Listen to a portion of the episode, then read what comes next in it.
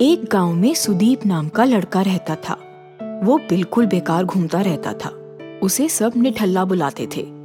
उसके पापा अक्सर उस पर गुस्सा हुआ करते थे कि कुछ तो काम किया कर, पर वो नहीं सुनता था।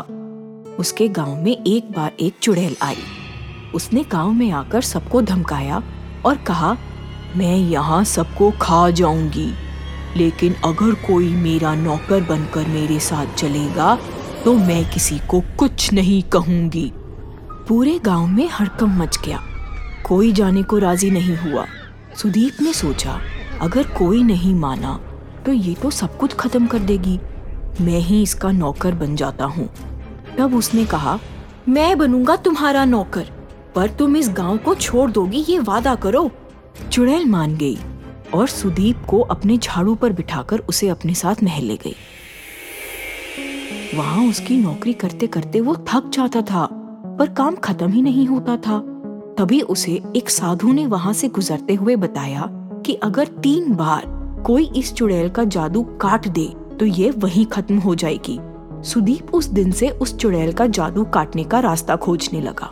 चुड़ैल ने एक दिन कैंची देकर सुदीप से कहा, बागीचे की ये घास बढ़नी नहीं चाहिए।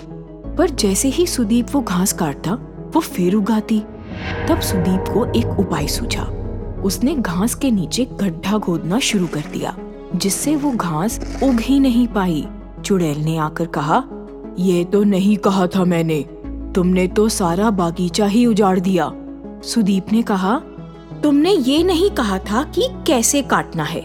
तुमने कहा था घास बढ़नी नहीं चाहिए, अब ये घास कभी नहीं बढ़ेगी। इस तरह सुदीप ने चुड़ैल का पहला जादू काट दिया।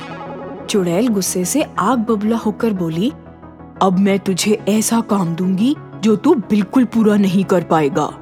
उसने सुदीप को एक कप दिया और कहा, इससे ये छोटा तालाब खाली कर, इसमें पानी नहीं होना चाहिए। सुदीप ने कप को देखा तो उसमें छेद था।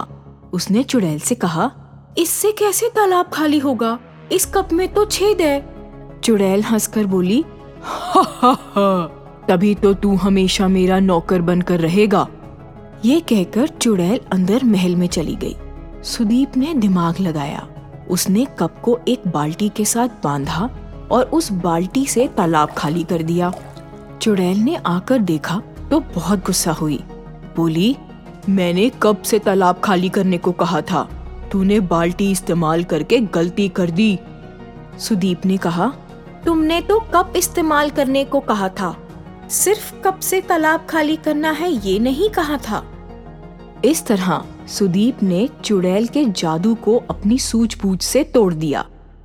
चुड़ैल गुस्से में चिल्लाई और सुदीप को कहा, ये आम का पेड़ देख, इस आम के पेड़ पर कोई भी आम नहीं रहना चाहिए।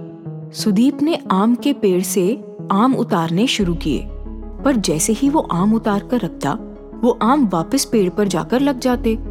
इस तरह सुदीप वो आम के पेड़ को खाली ही नहीं कर पा रहा था। अचानक उसके दिमाग में एक आइडिया आया। उसने आम उतारकर उसे निचोड़ा और उसका जूस निकाल लिया। इस तरह उसने सारे आमों का जूस निकालकर पूरा आम का पेड़ खाली कर दिया। तीसरे जादू के टूटते ही चुड़ैल चिल्लाई और गायब हो गई। देखा बच्चों आपने किस तरह सुदीप ने अपनी सूझबूझ से खुद को और अपने गाँव को चुड़ैल के चंगुल से छुड़ा लिया? अब कोई भी उसे निठल्ला और नकारा नहीं कहता था। उसके पापा भी उससे बहुत खुश थे। तो बच्चों, कैसी लगी आपको ये कहानी? और आपको ये जान के और ज़्यादा खुशी होगी कि ये कहानी आप ही की तरह एक बच्चे ने लिखी है। उसका नाम है रुद्राक्ष। अगर आपको भी हमारे लिए कोई कहानी लिखनी है तो आप मुझे ईमेल पे कांटेक्ट कर सकते हैं। Bye bye.